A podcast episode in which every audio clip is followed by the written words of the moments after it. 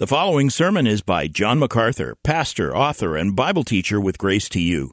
If you've never contacted Grace to You, we want to send you a free booklet by John titled Defeating Discontentment. It gives you seven practical principles that will help you face setbacks and difficult circumstances and experience contentment even when life turns upside down. Request your free booklet titled Defeating Discontentment by writing to defeating at g t y dot org.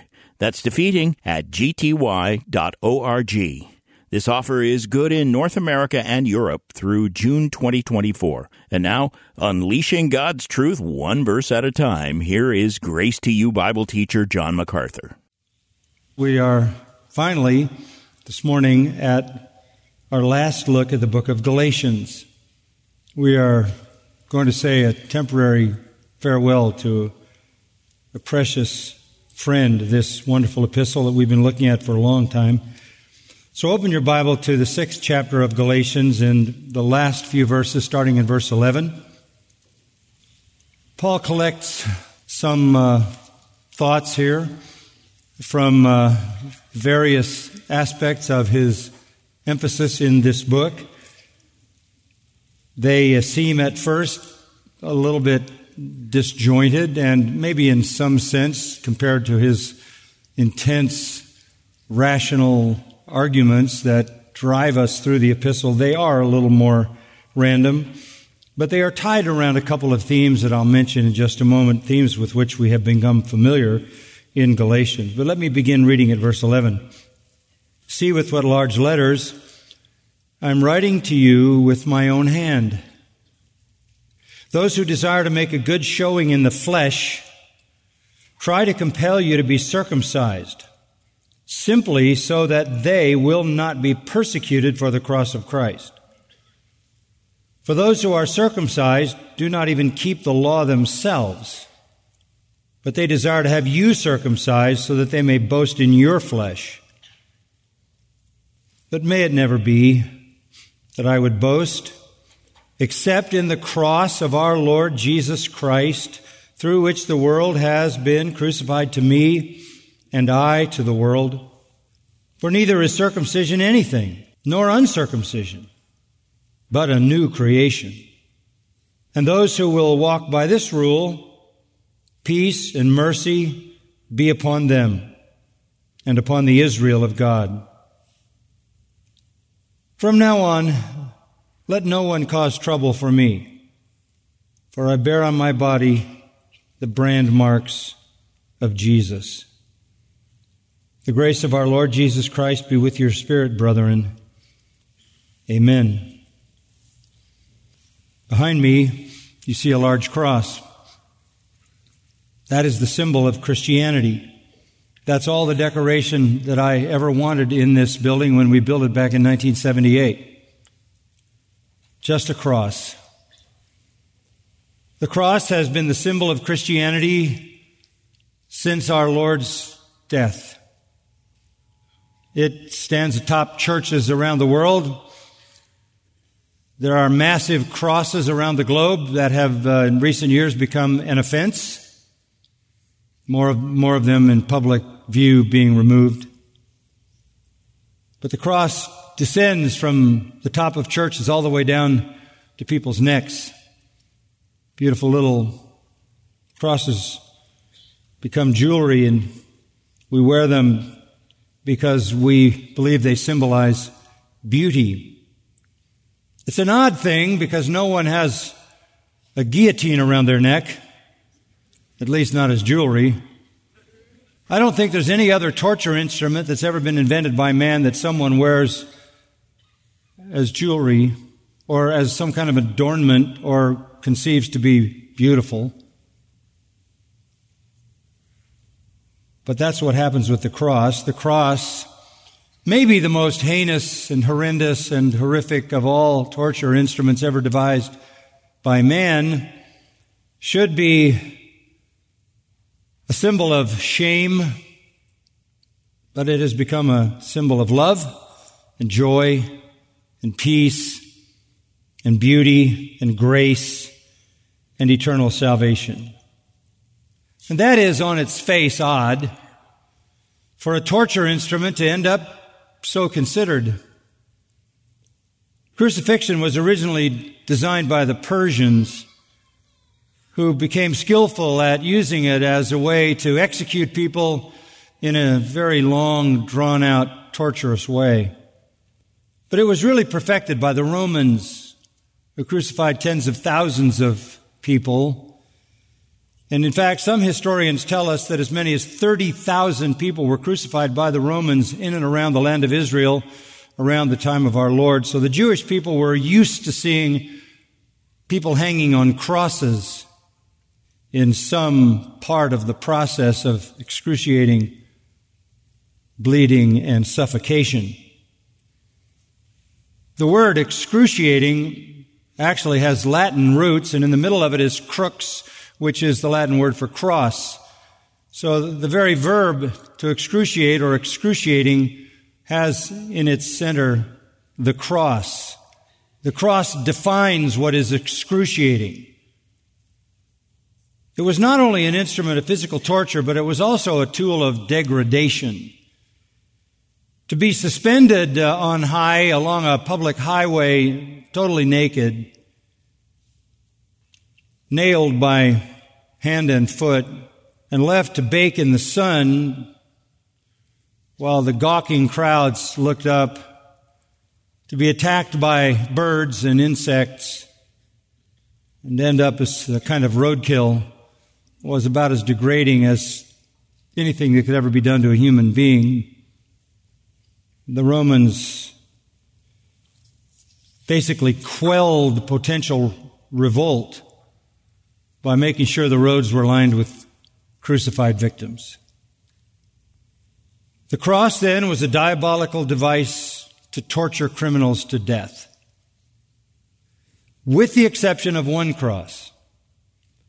One cross was a divine device to deliver sinners from death and endless torture. That is the cross of the Lord Jesus Christ. And we rejoice in that cross. We write songs like At the Cross and Near the Cross and The Old Rugged Cross and The Wonderful Cross and Hallelujah for the Cross. And as one we sung earlier, The Power of the Cross. We heard the choir sing, When I Survey the Wondrous Cross. It goes back to Isaac Watts in seventeen oh seven, and he wrote it after reading Galatians six fourteen.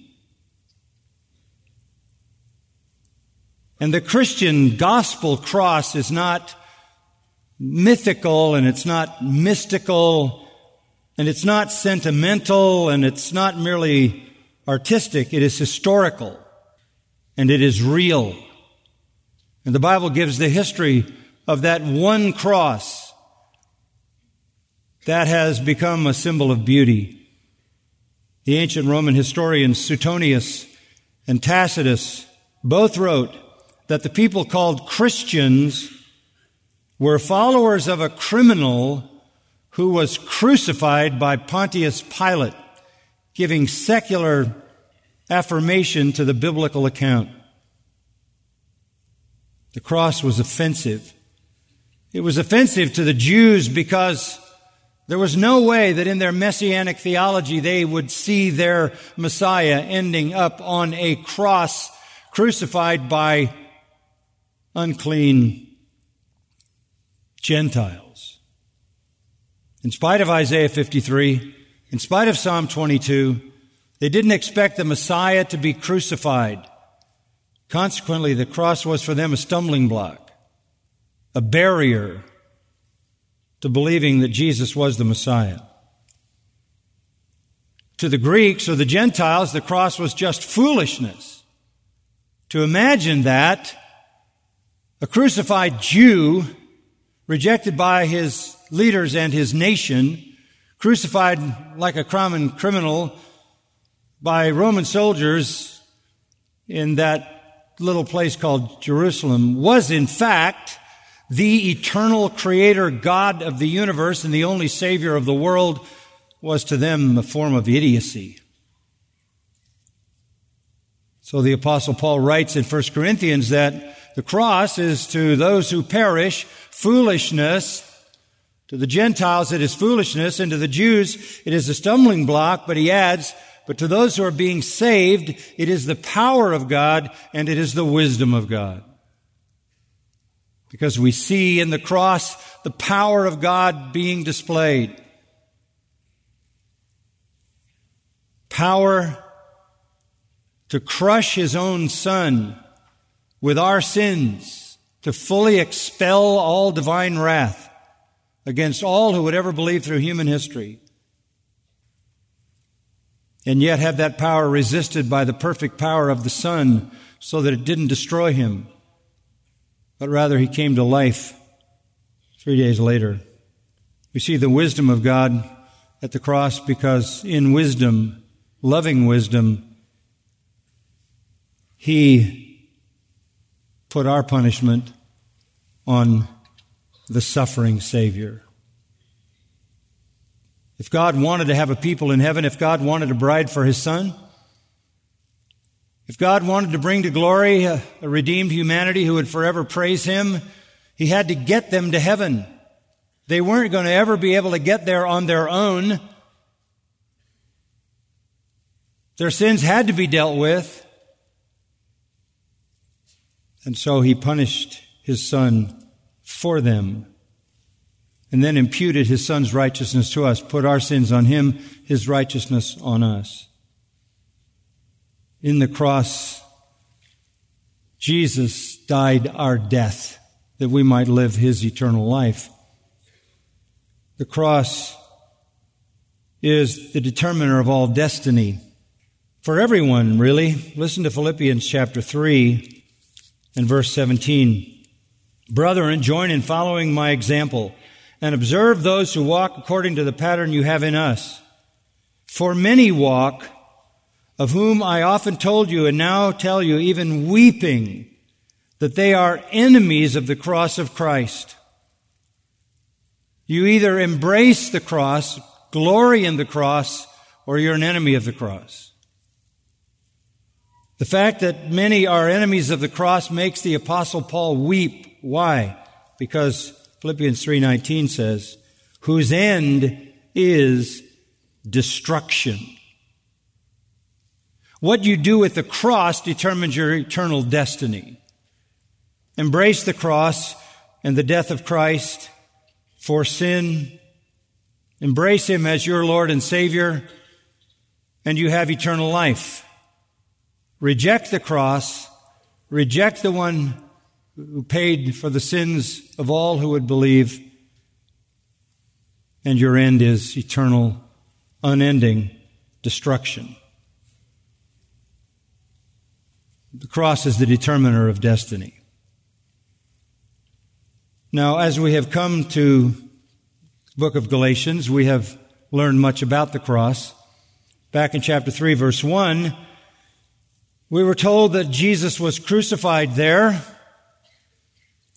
Paul also unfolds the meaning of that. In chapter two, verse twenty, he says that believers were crucified with him there. I am crucified with Christ. Nevertheless, I live. When he died, we died. When he came to life, we came to life because we were in him. We learned that believers then were crucified with him there and chapter two, verse twenty, and then in chapter five, verse twenty-four, we learned that our flesh was crucified there. Go back to verse twenty-four of chapter five. Now those who belong to Christ Jesus have crucified the flesh with its passions and desires. Something very dramatic happened at the cross. We were there, crucified with him, thus paying the penalty for our sins in and through him. Our flesh was crucified there.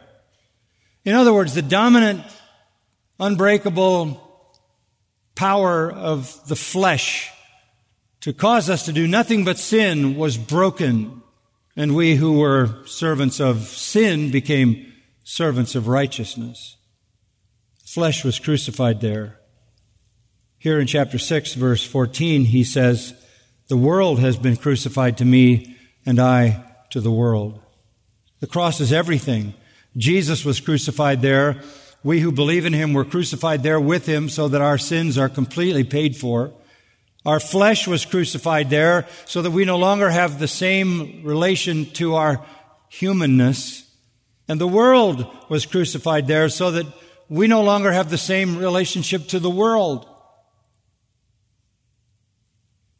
Everything happened at the cross. That is in contrast to what was being taught in the Galatian churches. Some Jewish teachers had come from Jerusalem and said they believed in the Messiah Jesus and said they were a part of the church. But they said, uh, you're not true Christians. You're not real believers. You're not possessors of eternal life, you Galatians. You're, you're not forgiven. You're not going to enter the kingdom. You're not on your way to heaven. Why? Because Jesus Christ is not enough. Believing in him is part, but you must be circumcised and you must follow the prescriptions of the Mosaic ceremonial law. They were called Judaizers because essentially they were saying you can't just go into the realm of salvation. You have to pass through Judaism. And even Gentiles were required to be circumcised and adhere to the Mosaic law. So they believed that you were saved by works as well as by believing in Jesus. That's a false gospel. In fact, it's so false that Paul says in chapter one, verse six, I'm amazed that you're so quickly deserting him who called you by the grace of Christ for a different gospel, which is really not another. Only there are some who are disturbing you and want to distort the gospel of Christ. But even if we or an angel from heaven should preach to you a gospel contrary to what we have preached to you, he is to be accursed or damned. As we've said before, so now I say again, if any man is preaching to you a gospel contrary to what you have received, he is to be accursed, anathema, damned. And a false gospel is saying yes to Christ, but Christ is not enough. It's, it's just as false as saying no to Christ. You can deny Christ or you can accept Christ and add works and you end up with the same damning message. You can't come by the law. Chapter three, Paul made that clear. He said, all the law does is curse you. Verse ten, as many as are of the works of the law are under a curse. You want to come by way of the law? All it does is curse you. It doesn't save you. Cursed is everyone who doesn't abide by all things written in the book of the law to perform them. If you want to come by law, perfect adherence to the law at all times is required. Therefore, no one is justified by the law. It's impossible. The righteous man lives by faith. Christ, verse thirteen, redeemed us from the curse of the law, having become a curse for us. He became the curse on the cross. There are only two possible roads to heaven, to God. Two gates, two ways, two religious paths. One is the religion of human achievement. You earn your way. By your morality, by your goodness, by your religiosity, by ceremonies, rituals, rites. This is the religion of human achievement. You have to do something. And this, by the way, is the category in which all false religions on the planet fit. They're all just different forms of the religion of human achievement. And since um, if you break one law of God one time, as James says, you're guilty of violating all of it, and you're cursed. There's no hope for those people who come that way. The other is the true religion of divine accomplishment, where everything is done by God, and it's offered to us by grace and received by faith, not works. That's what Paul's been dealing with throughout this letter. And in the end here, as we look at verses eleven to eighteen, just kind of pull the pieces together, I think we can see these two things contrasted one more final time. Verses eleven to thirteen, we see boasting in the flesh. And in verses fourteen to sixteen, we see boasting in the cross. And I think you'll see the distinction here in just some very interesting ways. Let's look, first of all, at boasting in the flesh. Paul makes reference to it in verses eleven to thirteen, and he, he gets into it in a fascinating way. Verse eleven, see with what large letters I'm writing to you with my own hand. Very unusual for Paul to write a letter with his own hand. Didn't normally do that. Uh, normally his letters were written by a scribe, an amanuensis, somebody who took down dictation. Uh, the Word of God was coming from him, inspired by the Holy Spirit, and it was passed along to a scribe who would write it down. Now, very often, Paul would sign his name at the end, as you would do in a letter, that you may dictate, have someone uh, type or write down, and then sign your name at the end. That's what he did. He, he does that at the end of First Corinthians. He does it at the end of Colossians. He does it at the end of Second Thessalonians. He says, I'm, I'm signing off with my own hand. So this was a typical thing for him to do. Now remember, this is the first letter of all his letters. He is fired up, to put it mildly. He is exercised to the max. He doesn't start this letter with any kind of words that are gracious and kind and, and welcoming and loving and embracing. He just blasts them with fury over the false gospel. That's how he starts. Uh, he's not about to go find a scribe somewhere. He's not about to delay the writing of this letter. Once the influences of the Holy Spirit pour into his soul, he launches in this thing. And he begins to write. He's not a scribe. Professional scribes used cursive because it was an economy of ink and it was an economy of material on which they wrote. And it was also true that um, children were more likely to write large letters or unsealed. So uh, he's he's writing in, in a language that is not his normal language, although he certainly was raised in the Gentile Greek world. But he writes large letters. There may be another reason he writes large letters. If you will recall back in chapter four, verse thirteen, he says this, but you know that it was because of a bodily illness that I preached the gospel to you the first time. Literally in the, in the Greek, it's, it's a, um, it's a physical weakness, some, some physical infirmity. What is it? Well, down in verse fifteen of chapter four, he says, I bear you witness that if possible, you'd have plucked out your eyes and given them to me. Now, why does he say that? Why is he referring to his eyes? Well, look, in the ancient world, when your eyes went bad, they went bad. There was no way to correct that. And I think Paul is saying, you loved me enough to have given me your good eyes if it were possible. So it may well be that not only is he not a professional scribe, not only is he writing out of urgency, which makes perhaps those large letters a little more scrawly as he writes them with a passion in his heart, but he's got eye problems, which is another reason he writes largely. So he's pointing them to this, this document that is the book of Galatians. And it's perhaps unattractive.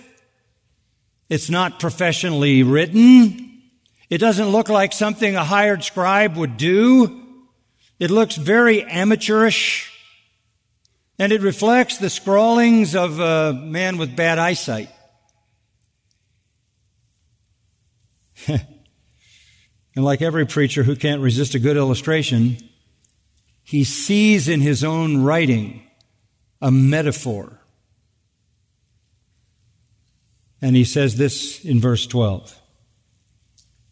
Those who desire to make a good showing in the flesh try to compel you to be circumcised. Stop there.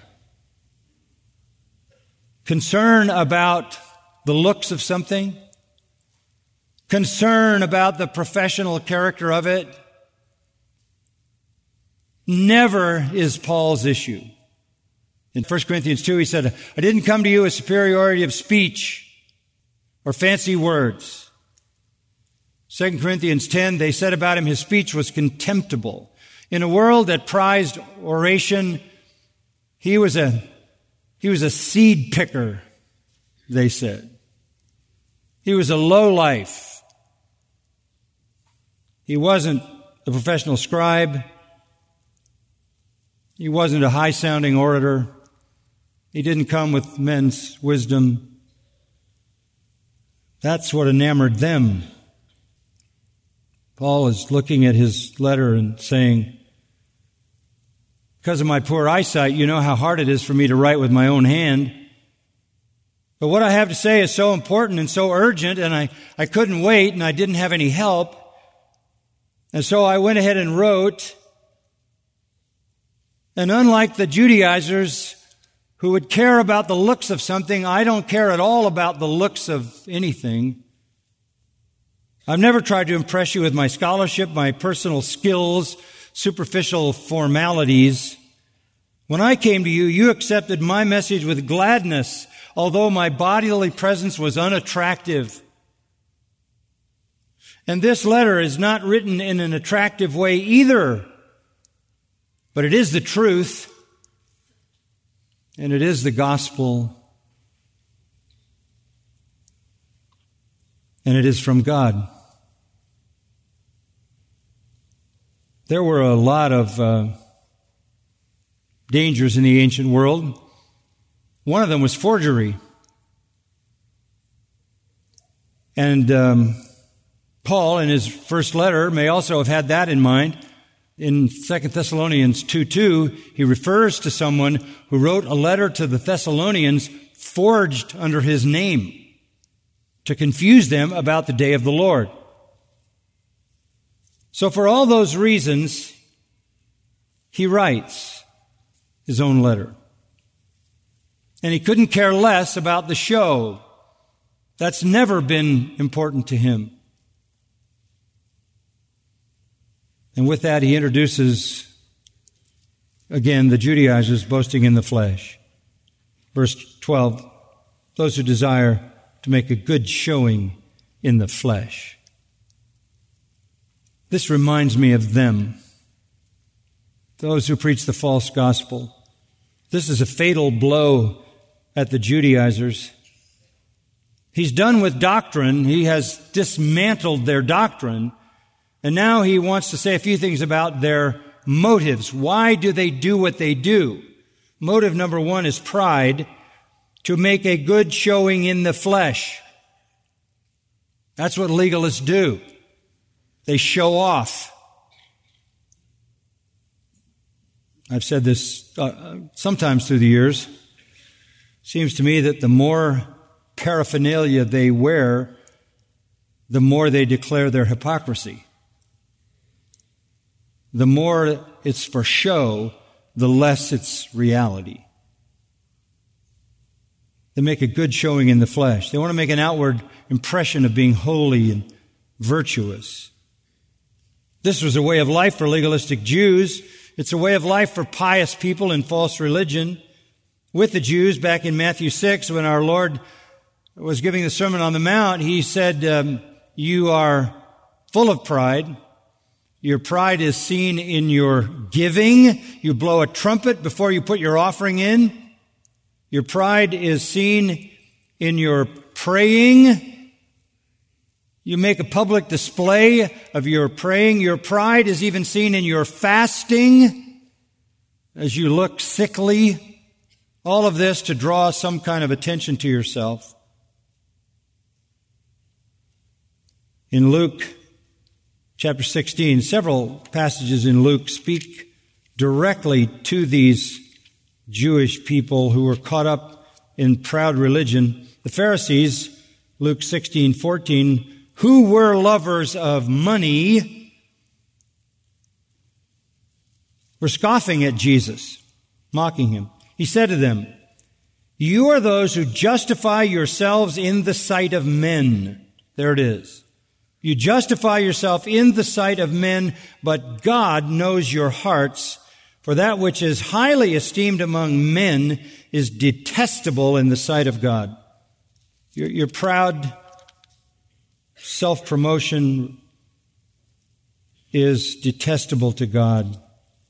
Chapter eighteen, two men went into the temple to pray, one a Pharisee, the other a tax collector. The Pharisee stood and was praying like this to himself, God, I thank you that I'm not like the other people, swindlers, unjust, adulterers, or even like this tax collector. I fast twice a week. I pay tithes of all that I get. That, that was what Pharisees did. In the twentieth chapter of Luke and verse forty-five, the people were listening. Jesus said to his disciples, Beware of the scribes, who like to walk around in long robes, love respectful greetings in the marketplaces, chief seats in the synagogues, places of honor at banquets, who devour widows' houses and for appearance's sake offer long prayers. These will receive greater condemnation. The greater your spiritual pride, the greater your eternal condemnation. You'd be better off to be irreligious than to be proudly religious. Jesus said, "You have substituted the traditions of men for the commandments of God." Paul in Galatians refers to this kind of religion as being engaged with weak and worthless elemental things. Chapter four, verse nine. Elemental things, what do you mean by that? Ceremonies, rituals, circumcision, foods, fasts. Worthless, elemental things. Any religion which is unwilling to accept Jesus Christ as the only and all-sufficient Savior is an indulgence in the flesh, giving in to man's sinful conceit which dominates his unregenerate heart, and the imagination that you can find your way to God somehow by your own goodness or religious behavior. That is a damning lie. And that is the lie that characterizes every false religion. So the first motive for them was pride, put on a show. That's why they were boasting in their flesh. Second motive was cowardice, verse twelve. They try to compel you, you Galatians, they want you to be circumcised simply so that they will not be persecuted for the cross of Christ. They had a problem. They were Jewish. They had come from the land of Israel and even from Jerusalem. For some reason, they had acknowledged, at least superficially, that Jesus was the Messiah. So they had gained some entrance into the church, and they're now showing up as if they represent the apostles to the Galatian churches, and they're telling all these believers who have already begun in the Spirit that they're not really believers and they're not really God's children because they haven't been circumcised. You need to be circumcised. Why were they doing that? Because they didn't want to be persecuted by the, by the Jews for the cross of Christ. I guess in some ways um, there were Jews who would sort of tolerate it if you believed in Jesus but held on to Judaism. But to believe in Jesus and let go of Moses would be to become persecuted. When I talk about persecution, I'm, I'm talking probably about personal persecution. But it wouldn't just be the persecution in families and among friends. We all know the Jews in Jerusalem and Israel persecuted the believers in Jesus Christ. They wound up slaughtering them. So there was a big price to declare yourself a follower of Jesus Christ. Trying to find some middle ground, apparently, they they, they decided that they, they could follow Christ, and maybe they were compelled by the realities of his miracles and his resurrection and those things, but like those readers of the book of Hebrews, they didn't want to let go and come all the way. And so they were in that equally damning position of trying to hold on to law and works and faith and grace. And what offended them was the cross. A dead Messiah, yes, that offended them, but what offended them probably more was that the cross declares that you are a sinner. The cross declares that you deserve to die. The cross declares that you cannot please God. Whoever you are, the cross declares that you deserve to be punished. The cross declares that you deserve to be punished, but God has punished Christ in your place. The cross declares you are a sinner. You are a sinner. You are a sinner who is both unwilling and unable to please God. Your righteousness, says Isaiah, is filthy rags. There's none righteous enough, no, not one. The cross says you're helpless, hopeless. Embodies the whole doctrine of substitutionary atonement by the perfect sacrifice, the Lord Jesus Christ. To believe in the cross genuinely encompasses the repentance, doesn't it? These Judaizers had lined up with the church somehow, accepting Jesus and something about Jesus, but were still tares sown among the wheat. They were emissaries of Satan. They were attempting to escape persecution from the Jews who had rejected Jesus by kind of hanging on, which is exactly what the readers in the book of Hebrews were doing. By outwardly identifying with a visible church, they had become resented by their Jewish family and friends. And some had thought they had certainly joined a, a heretical cult, but if they hung on to Moses and hung on to the law, maybe they could survive. And additionally, the Romans had actually legalized Judaism. So if they continued to hang on to Judaism, they wouldn't get persecuted by the Romans either. Whereas the Romans saw Christianity as a threat to Caesar, because all Romans knew that Caesar was Lord. And if you said Jesus is Lord, you're an insurrectionist. Christians were burned like torches in garden parties for Caesar. So proud religionists are also cowardly. They held on in order to escape the persecution that comes to those who abandon themselves to the gospel of the cross. There's a third characteristic that shows up in their boasting in the flesh, and that's their hypocrisy. Verse thirteen, for those who are circumcised do not even keep the law themselves, but they desire to have you circumcised so that they may boast in your flesh. They want to show you off like some kind of convert when they can't even keep the law themselves. They are phonies. They may be super zealous. They may be fastidious. They may go through the rituals and the rites, wear all the garb and the garments, and never miss an assembly of people gathered for some ceremony, but they can't keep the law. They want you to keep the law. They can't keep the law. Nobody can keep the law.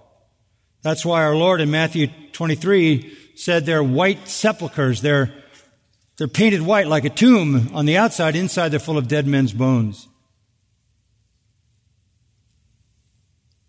They're complete hypocrites. In Romans chapter two, verse seventeen, Paul says, if you bear the name Jew and rely on the law and boast in God and know His will and approve the things that are essential, being instructed out of the law, and are confident that you are yourself a guide to the blind, a light to those who are in darkness, a corrector of the foolish, a teacher of the immature, having in the law the embodiment of knowledge and of the truth, you therefore, speaking to those Jews who felt that way, you who teach another, do you not teach yourself? You who preach that one shall not steal, do you steal? You who say that one should not commit adultery, do you commit adultery? You who abhor idols, do you rob temples? You who boast in the law, through your breaking the law, you dishonor God. This is characteristic of all false religionists. They parade their superficial morality, and God knows they are lawbreakers and nothing more. Pride, cowardice, hypocrisy come together to define people in false religion. Paul is saying to the Galatians, you don't want to be a part of that. You don't want anything to do with that. They don't want the cross because nothing in the history of the world cuts down human pride like the cross. It pops the balloon of the inflated ego. At the foot of the cross, we shrink to true size. And sinners don't like that. So Paul says, as he looks at his scrawling letters, they remind me of those who have corrupted you for show, boasting in the flesh. On the other hand, second point, he will boast only in the cross. Verse fourteen, may it never be that I would boast except in the cross of our Lord Jesus Christ. This is the religion of grace. He will be broken at the foot of the cross. He will be made small at the foot of the cross. He will be cut down by the cross. The cross says you can't save yourself. The cross says God had to save you by offering His own Son, placing your sins on Him, punishing Him in your place. You deserve hell. The Father gave that hell to Christ in three hours of darkness. May it never be, he says, may geneton, the Greek, which is the strongest negative idiom in the Greek language, sometimes translated, God forbid, no, no, no, no, not possible that I would boast except in the cross of our Lord Jesus Christ. I can't boast about myself. I can't boast about my righteousness. I can't boast about my morality. I can't boast about my goodness. I can simply boast that God graciously, mercifully, loved me enough to put my sins on His Son who died in my place. The cross is everything to us. The cross is where we see the glorious attributes of God coming together. The cross is the means of our redemption. The cross is the magnet that draws us to love the Savior. The cross is part of our fellowship. The fellowship of suffering. The cross is our message. Why did He surrender to the cross? Reason number one, the cross frees us from the world's bondage. Verse fourteen, through which, that is through the cross, the world has been crucified to me and I to the world. The world is passing away, First John, the world is passing away and everything in it. And it was carrying me down the path of death along with it. And by world, we simply mean the, the cosmos. Cosmos is the, the Greek word that has as an opposite word chaos. Chaos is disorder. Cosmos is order. Any kind of system, any kind of system encompassing all the systems of, of theology, philosophy, or any other human patterns of thought, religion. I was bound to the system. I was bound to the, the world. Judaism, which started out as a revelation from God in the Old Testament, had become a false religion. But I and the system have parted company. The devil is no longer my master. The God of this world is no longer my God. He's no longer my king. The world belongs to the devil. The whole world lies in the lap of the evil one. So, Paul says, I have been freed from the, the flesh. I have been freed from the world by the cross. Just a marvelous, full understanding of what the cross did. The cross, verse fifteen, as maybe a new creation. Neither is circumcision anything or uncircumcision. All that religion is gone. It's meaningless. The cross not only has caused me to die to the world and the world to me, I'm separated from the system that is perishing. But not only that, I am a new creation. The power of the cross to separate me from the world, the power of the cross to enable me to do what the flesh cannot do. do. I now am a new creation. Old things have passed away. Everything's become new. Second Corinthians five seventeen. The frustration of religious self-effort, the frustration of works is gone. The frustration of being incapable of getting to where I wanted to go, no matter how religious, is all gone. I'm a new creation. In the language of John, I've been born again. I died to the world. I died to my own flesh. I'm a new creation. I have a new heart. I have a new spirit in the language of Jeremiah thirty-one. I'm a new creation. I have new capacity to love God, to fulfill His will. And then he adds another thought. The power of the cross separated me from the world. The power of the cross separated me from the flesh. The power of the cross brought me the blessings of salvation. They're implied in the words of verse sixteen. Those who will walk by this rule, this principle, meaning the principle of looking at the cross, the principle of grace and faith as demonstrated in the crucifixion and resurrection of Christ. Those who walk by this rule, peace and mercy be upon them. So what happens is when you leave the law behind and works and you come to the cross, all of a sudden your life is flooded with peace, peace with God and the peace of God, that's positive, mercy from God, that's negative. Peace is God giving you what you don't deserve. Mercy is holding back from you what you do deserve.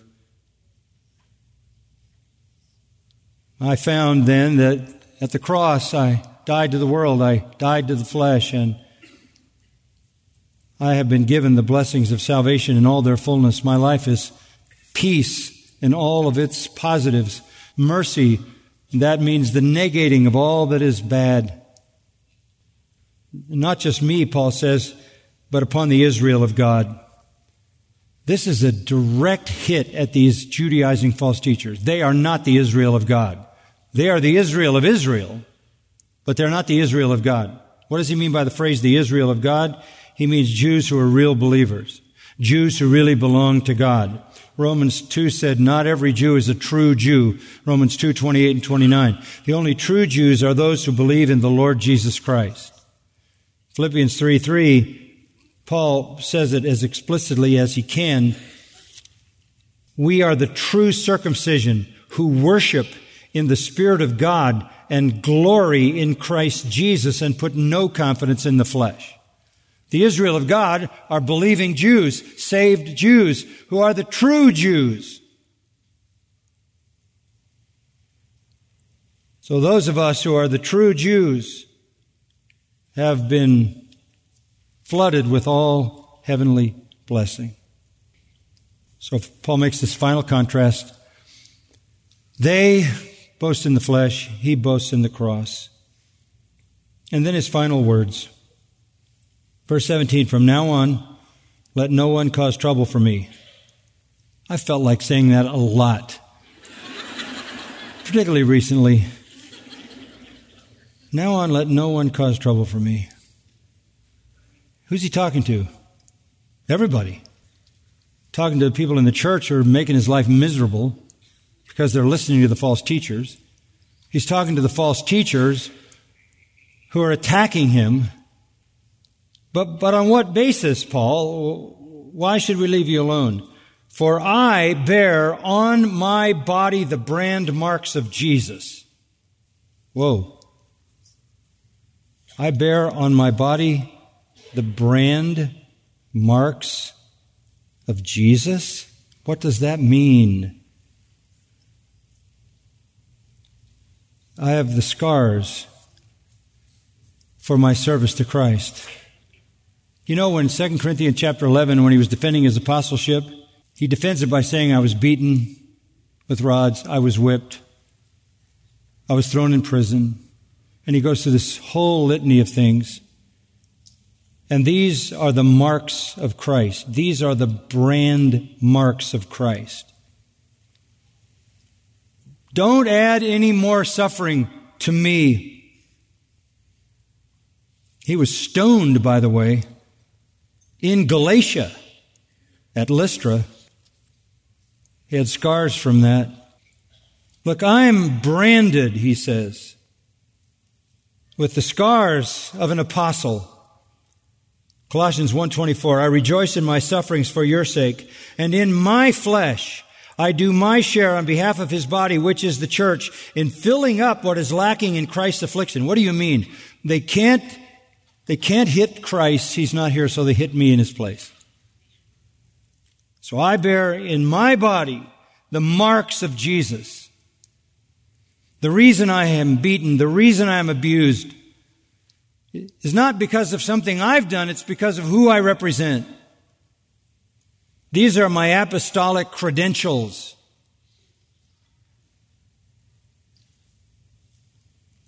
Don't question my authority. I have the marks of Jesus. In the ancient world, slaves were branded. In the ancient world, um, criminals were branded as a mark of identification for life. In the ancient world, soldiers were branded to demonstrate their allegiance. Religious devotees were branded.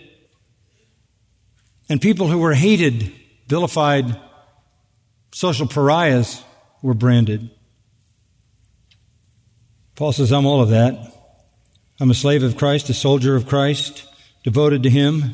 I'm a criminal as far as the world is concerned, and I'm hated because I have Jesus branded on me.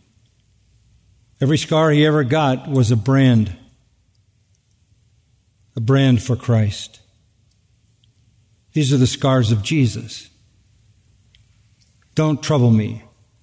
I represent Him, and I have the scars to prove it. And then a final farewell. The grace of our Lord Jesus Christ be with your spirit, brethren. Amen. And so say I. You've been listening to John MacArthur, Bible teacher with Grace to You.